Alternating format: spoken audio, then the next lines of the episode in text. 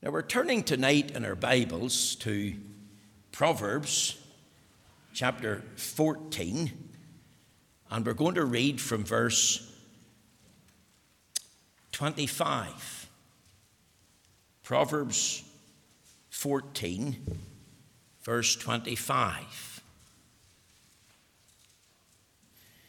Let's hear the word of God. Proverbs 14, verse 25. A true witness delivereth souls, but a deceitful witness speaketh lies. In the fear of the Lord is strong confidence, and his children shall have a place of refuge. The fear of the Lord is a fountain of life to depart from the snares of death.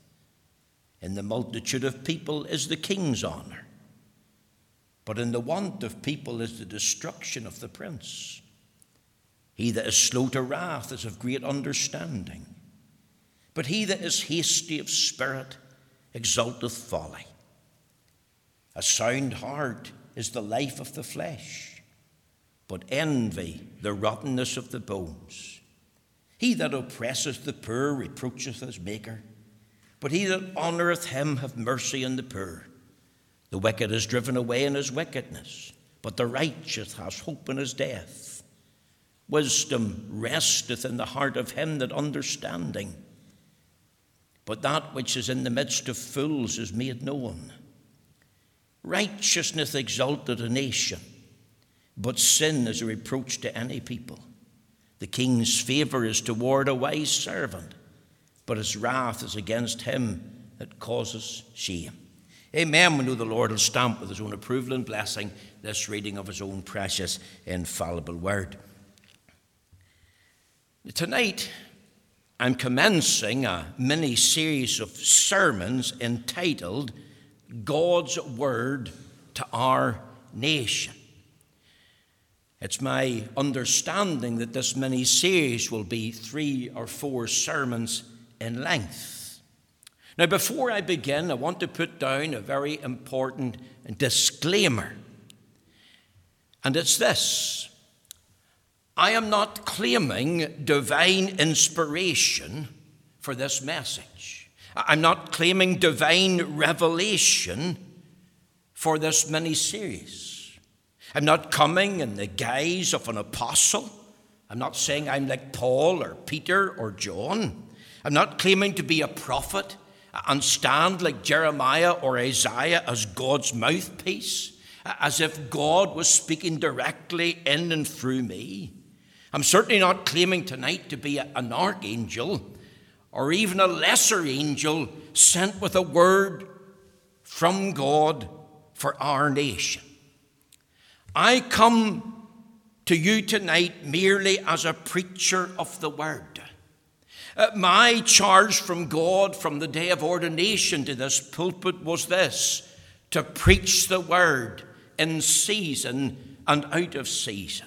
To say, Thus and thus saith the Lord, according to the scriptures. You see, my role, my job is to direct men and women, the citizens of the United Kingdom, to the scriptures of truth. And to say with Isaiah, to the law and to the testimony, if they speak not according to this word, it is because there's no light in them. Now, with this disclaimer out of the way, my text tonight is found in Proverbs 14, verse 34. It reads as follows Righteousness exalteth a nation, but sin is a reproach to any people. I've entitled this message, a wise word to every nation. Now, these words were uttered and penned by King Solomon about 3,000 years ago. And remember, King Solomon was not only one of the greatest kings who ever lived apart from our Lord Jesus Christ, he was also one of the wisest. He's known for his wisdom. Hence, the Bible talks about the wisdom literature. Proverbs and Ecclesiastes in particular that came from his pen. He was also a very astute political analyst. And about 3,000 years ago, he was inspired by the Holy Ghost to utter this an amazing proverb. I've already described it as a wise word for every nation. See, Solomon at times, as a preacher, wisely and very well addressed the individual within his own family, friends. He even had a personal word for the stranger and for the sinner. At other times, he addressed the whole house of Israel as the congregation of God's people. But above and beyond the individual address and the congregational appeal that came from his lips, he also particularly addressed the nation, not only the nation of Israel, but every nation. Now, I believe that Proverbs 14:34 is what we could describe, while it's biblical, it's a national proverb, and it's issued as a national proclamation. And I want you to see tonight, I want you to take this on board into your mind that Proverbs 14:34 is God's address, God's word to every nation. And you see, if I was to ask the question, what is God saying to our wee province in 2021? If it were possible, Bill, that one of the inspired prophets could come back, Jeremiah, Isaiah, Amos, what would they say to our province? If one of the apostles, Peter, James, or John, came into the pulpit tonight, if that were possible, what would they say? Or if an angel stood here, an archangel or a lesser angel, saying, I have a message from God for you, what would they say? If God the Father had sent them in the name of Jesus Christ, this is what they would say, first of all, to our province, thinking about the theme God's word to our nation righteousness exalteth a nation, sin is a reproach to any people. You see, that message would center in this inspired proverb. I want you to understand tonight that we are living in perilous times. These are days of grave moral decadence and wickedness in high places. These are days of great spiritual apostasy. And many, even among God's people, are fearful and they're asking this question what is wrong? What is happening right now in Northern Ireland? And what if things stay the same? What will happen as a result of this moral decadence and great wickedness and spiritual apostasy in high places? And what will happen in the future in our land? Now, what I'm attempting to do tonight is using this proverb, God's word to our nation, is to look at an overview of this particular subject. I've prayed about this, I've asked the Lord for leading, and I believe this is the right and the best place to start. You see, these are powerful words, these are weighty words.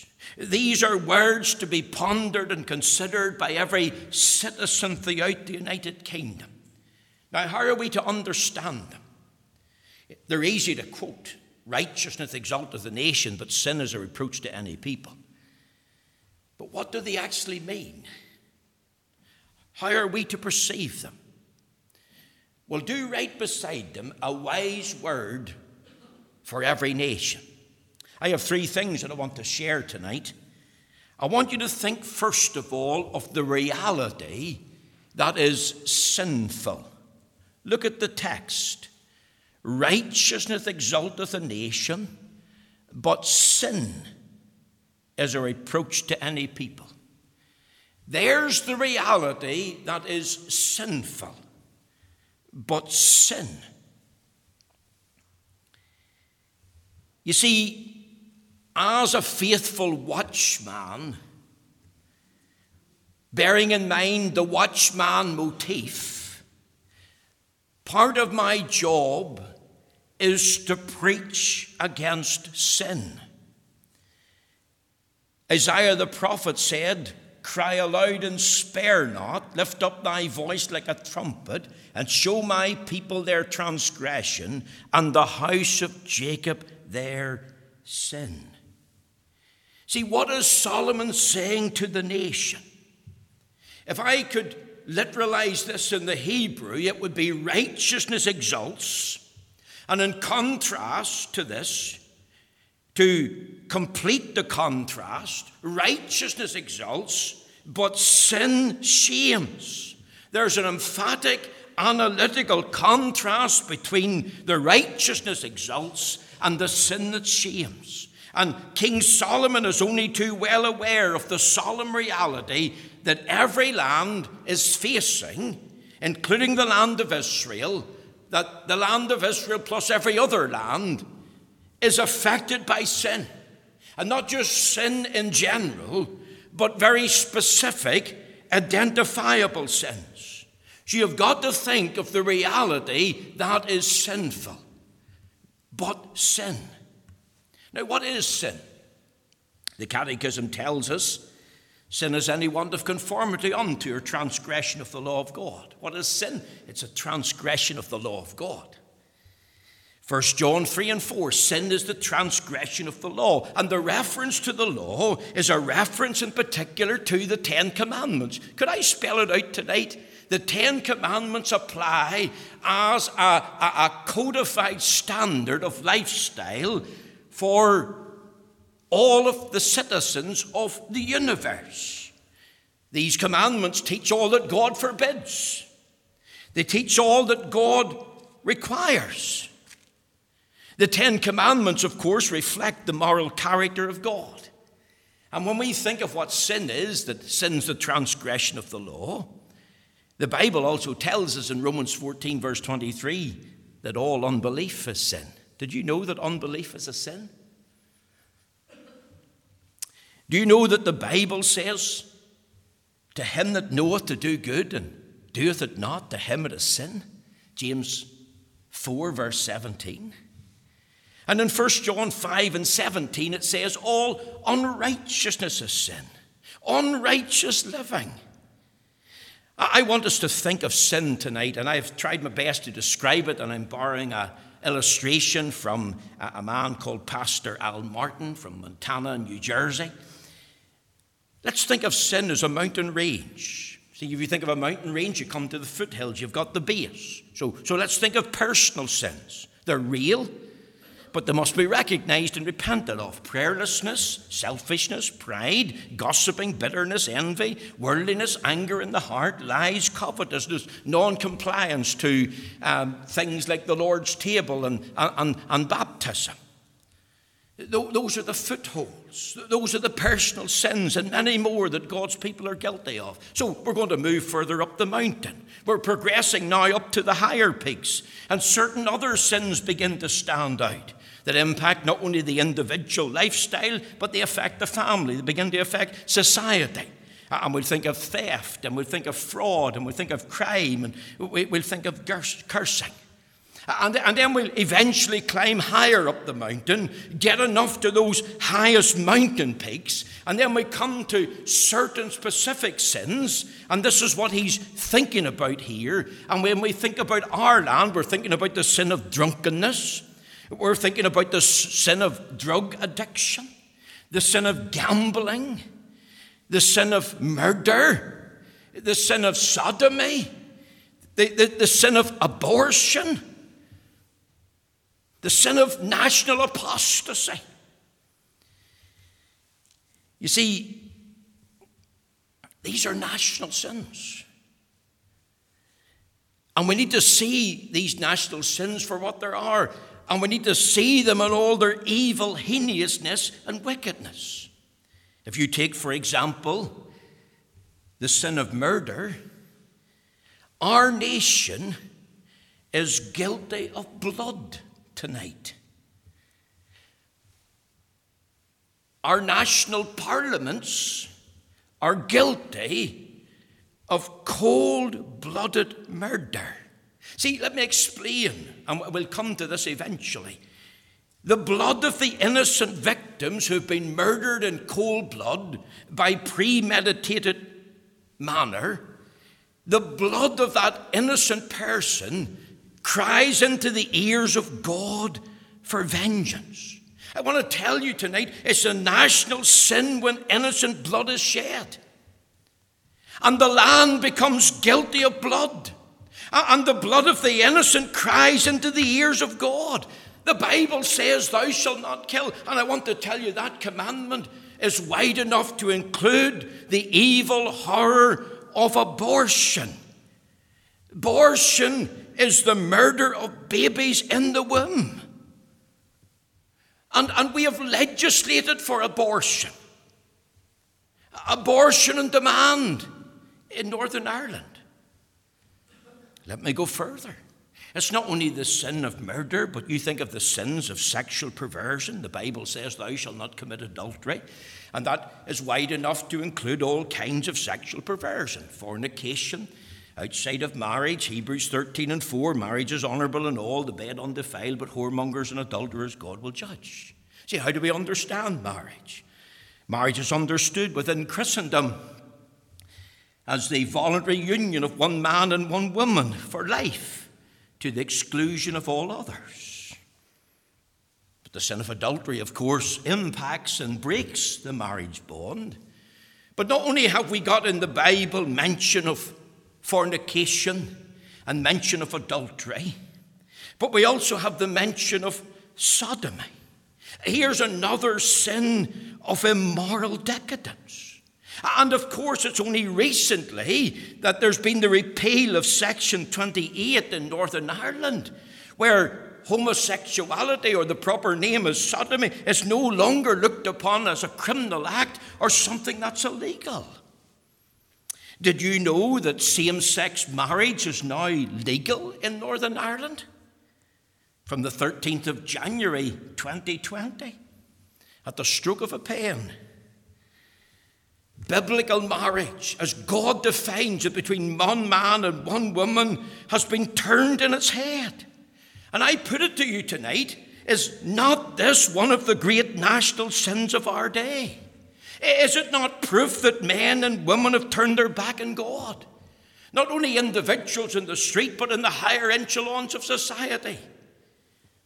Whenever members of parliament can legislate for this. It's proof that they've forgotten him. It's proof that they have forsaken him. It's proof that they have brazenly given themselves up to all kinds of perversion today. You see, it's saying in the face of God that God doesn't care. God doesn't mind what we do. In any room, we're in a loving relationship. I want to tell you it's not love, it's lust. And it's a national sin. And it's bringing national shame. And it's bringing a national sentence upon the land. Let me go further tonight. Now, I'm only doing an overview, I'm not opening up the scriptures. The land is guilty of a national apostasy.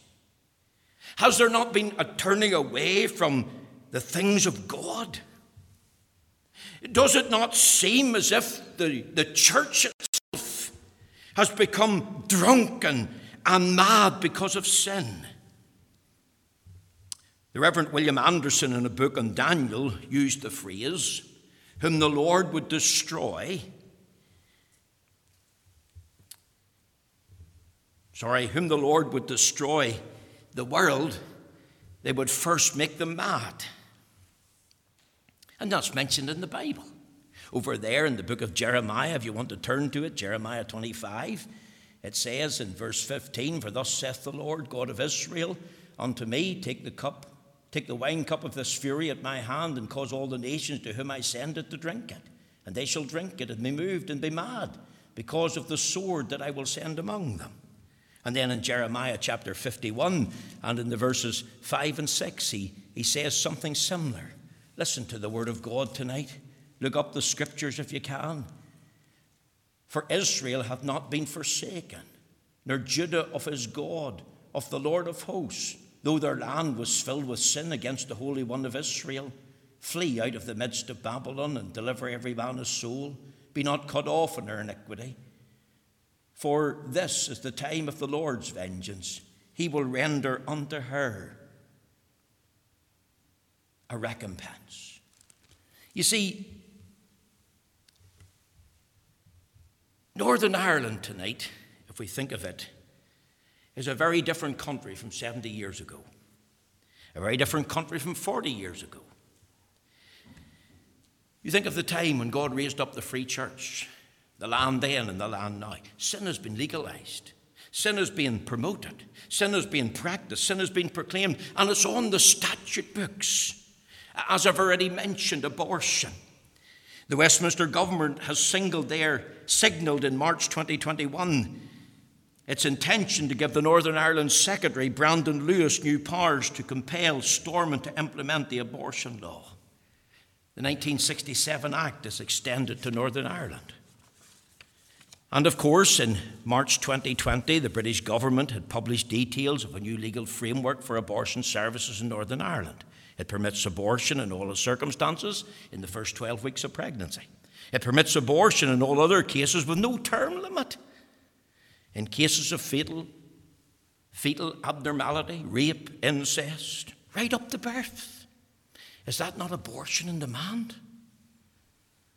You, you think of five days ago, conversion therapy was debated.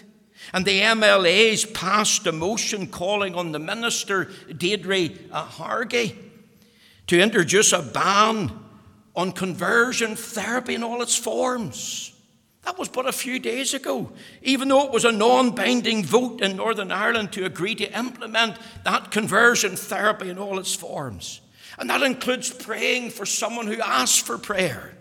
That, that, that, includes preaching about repentance from the pulpit from sins of moral decadence, including sodomy. I want to tell you something else. Now, this is happening today. We need to wake up in a sense and smell the coffee. We need to get a grip of this. There's a Dignitas dying bill to do with euthanasia going through the Dublin government at the moment. We've already written to the Minister of State in the Republic of Ireland and the Secretary of State here in Northern Ireland. And it's saying to sick elderly people, you have no purpose, you have no real value, your life has no real meaning. We, we urge you to, to take your own life and do it in this way dying with dignity, they call it. That will have an impact if it's passed in the Republic of Ireland on Northern Ireland, even though the Dublin government should have no jurisdiction here in Northern Ireland. But a push in the Republic of Ireland to uh, introduce something like this will cause a push to introduce the same thing uh, here in Northern Ireland. Did you know there's a proposed bill to outlaw smacking? It's reported that Naomi Long, the Alliance Party leader and Justice Minister, is proposing to bring a bill in to outlaw smacking by parents of their children, even in private in their homes. If you smack your child, leave a little tiny mark, that child could lift the phone, phone the authorities, and you will be arrested by the police and dealt with by social services. You'll be looked upon as a bad parent. Did you know there's a proposal to create buffer zones for future protests? At times in the past, we have had protest open air services outside abortion clinics and dens of iniquity. But, but you think of this a buffer zone is really sending out a message that we don't want open air services outside abortion clinics and dens of iniquity. Or someone says, Well, I don't want a, a, an open air service outside my shop. And what is that going to do? It's going to impact on our right to protest. And if the law, once it's implemented, a buffer zone, well, it could be moved. We could be five miles from the, the, the shop.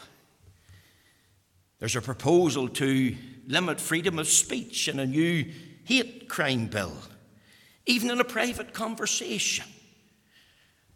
Unreasonable communication could be considered a hate crime in private as well as in a public space. And you think of John Sherwood, Pastor John Sherwood, a London pastor. He was arrested at the weekend. What was his crime? Had he broken a window? Had he stole a car? Was he committing fraud? No. He was saying that God made man a male and female. He was saying what I have just said that true marriage is between one man and one woman for life. He was quoting the words of the Lord Jesus, Matthew chapter 19, verses 3 to 6. That's what Jesus said. Have you not read that he which made them at the beginning made them male and female? And he quoted Genesis chapter 2, verse 24. See, what's happening in London will happen soon in Belfast. Do you know there's a panel discussion going on in the University of Ulster about removing certain churchmen from being in the Board of Governors? They're there as salt and light. They're trying to hold the line, but they want to move the ministers on. Why? Because they're there in places of influence and they're using their, their influence for God and good. So they want to remove that. I'm reliably informed that the judge in Pastor McConnell's case, if you remember him, District Judge Liam McNally, and this is what he said at the time when Pastor McConnell was acquitted. Courts need to be careful not to criticize speech which, however contemptible, is no more than offensive. He deemed it was offensive when Pastor McConnell said from his pulpit that Muhammad was a false prophet and Islam was a false religion that was satanic in origin. He said that's offensive, but it's not grossly offensive, so I can't fine him or send him to jail. But do you know what? They're wanting to close that loophole. And the district judge, Liam McNally, is to the fore in doing that. You see, this is an attack on the pulpit. An attack to outlaw, as they deem, all offensive speech. I repeat, this is an attack in the pulpit attacking every preacher who's true to the blood in the book, every reformed fundamentalist preacher of the Word of God. And I want to tell you there's further attacks coming in our religion, further attacks on freedom of speech, freedom of worship, and even the freedom of press. Now, when you think of what's happening in Northern Ireland, 70 years from the inception of the Free Church, right up to this day, and, and I've read the list out, and add into the mix there then this uh, same sex marriage act, do you not see how this is a day of boldness? A day of hardness of heart? A day when people have forgotten how to blush? A day when men and women are so blatant in sin? There's nothing within them or within society that reflects this fact that they're sinning against a holy God. And I want to tell you, it's not two or three sins or three or four, it's, it's cartloads of sin. And what's God saying? Amos 4 and 12, prepare to meet thy God. And what does that mean in context? It means I'm coming to meet you in judgment. So you prepare to meet me, prince, people, and pauper. Can I urge you to pray for our wee province? Now, there's the reality that is sinful, but sin.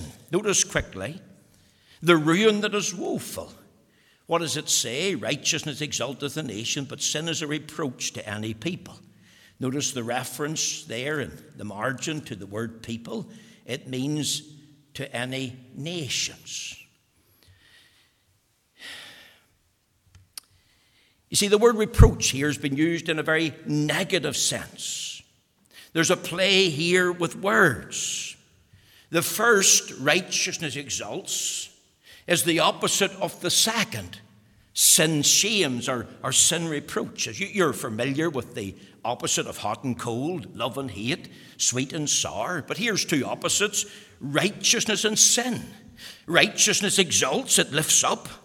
But sin shames, it pulls down. And it does so, if you think of the word reproach, with a strong, ardorous zeal. It's a, an act of defiance and disobedience to God's law. Let me ask this question tonight Where's the great land of Egypt in the world stage? Where's its pharaohs, its army, its citizens? Where's Babylon the Great? Do you know what the Bible says? Listen to the word of God in the book of Isaiah. Isaiah chapter 13, it says there in the verse um, 19, I believe it is, and Babylon, the glory of kingdoms, the beauty of the Chaldeans, excellency, shall be as when God overthrew Sodom and Gomorrah? Where's the Median Persian Empire? Where's the Grecian Empire tonight? Where's the Roman Empire? How did it fall? There's one answer, and it's a three letter word, young people. It's this sin. Sin is a reproach to any people. It's, it's, sin is like a strong, arduous Zealand pull that causes you to go down the road of acts of defiance against God and His law, and it brings you into a woeful situation. We get asked tonight, where's the British Empire? Is it not but a former shadow of its original self? See, the Bible talks about the cup of the Amorites being not yet full. Things are going to get worse. God is dealing with the nations. God is long suffering with the nations. God is giving the nations up to judgment. There's a process of development towards and regards their iniquity. There's, there's judgment. And then there's chastisement, followed by further judgment. And then eventually there's complete and utter failure. You think of every civilization from the Tower of Babel right up to this present day. Why have they failed? Here's the answer because of sin. There's been a decline on family values, on moral and spiritual values. There's been a departure from God and His law. The Bible says the fool have said in his heart, There is no God. And sin is going to pull the nation down. I want you to grasp that. Sin will pull Northern Ireland down. Righteousness will take you one way, Solomon says. It, it, will lift you up, it will exalt you to the highest heaven. But sin's going to take you the other way. Sin will pull you down. And as I've said, the words um, uh, over there repeatedly uh, righteousness exalteth the nation, but sin is a reproach to any people. And the thought is there that any people is a reference to the nations. You, you, can see that there in the margin if you have a margin in your Bible, and I trust that you have. All nations without distinction. Sin will bring the nation down to shame and ruin and disgrace and judgment. And that's true historically, from the Tower of Babel right up to the present time. That's true biblically, because here it is. The Holy Ghost inspired this. Sin is a reproach to any people. And that's true experimentally. The Bible says the way of the transgressor is hard. The Bible says the wages of sin is death, but the gift of God is eternal life through Jesus Christ our Lord. So there's a reality that is sinful that we need to recognize, and there's a ruin that is woeful that we also need to recognize. What one final thing the remedy that is needful. Look at the words righteousness exalteth a nation. Now, here's the key to the nation's prosperity. What's the answer to the country's ruin. Here's the remedy for the country's ruin a remedy that's needful, and it's summed up in one word righteousness. Let me explain that. It's not military might, it's not having a well equipped army or navy, young people. It's not having a growing economy with state of the art technology. It's not about having the best and the highest educational system or standard where you have a high degree of intellectualism. It's not even about political activism. It's not even about campaigning for this or that. You see, there is a, a social gospel about today where they want to eliminate poverty, and I'm against poverty, and they want to advocate climate change I've never preached in that. I'll look at that sometime. They advocate social justice for all, they're, they're, they're anti racism. But they're all of these things, and, and in and of themselves, there's nothing wrong with it, but that's all they have. It's only a social gospel. And they have forgotten the weighty matter, and the weighty matter is this that righteousness exalt a nation. It's not eliminating poverty and, and clamouring for climate change and, and social justice for all or being anti racist. That will not exalt the nation. It's righteousness. And righteousness, of course, is reflected in the true holiness and the true justice of our God. Righteousness is one of the essential natural attributes of our God. Righteousness exalt the nation. What does that mean as we finish? It means this the implanting of righteousness. See, remember the Lord Jesus said to Nicodemus, Marvel not that I say unto thee, you must be born again. And the righteous life of God, in other words, the new nature, is implanted within us in the new birth. And therefore, our lives are changed and transformed because the seed of God has been put within us. Now that we can love the Lord with all our heart and soul and mind and strength, now we begin, of course, to love our neighbour as ourselves. Why? Because if any man be in Christ, he's a new creature. All things have passed away, and all things have become new. And, and there's such a thing as the implantation or the implanting of righteousness, the new nature in the sinner who's been born of the Spirit. So I ask you tonight have you been born of the Spirit? Have you received Christ as Lord and Saviour? Let's also think of something else because there's another aspect. There's the imputation of righteousness. Jeremiah 23 and 6 talks about the Lord our righteousness. The Lord Jesus lived a sinless life. He kept the law of God perfectly. He did no sin. He knew no sin. In him was no sin. And he earned an alien righteousness.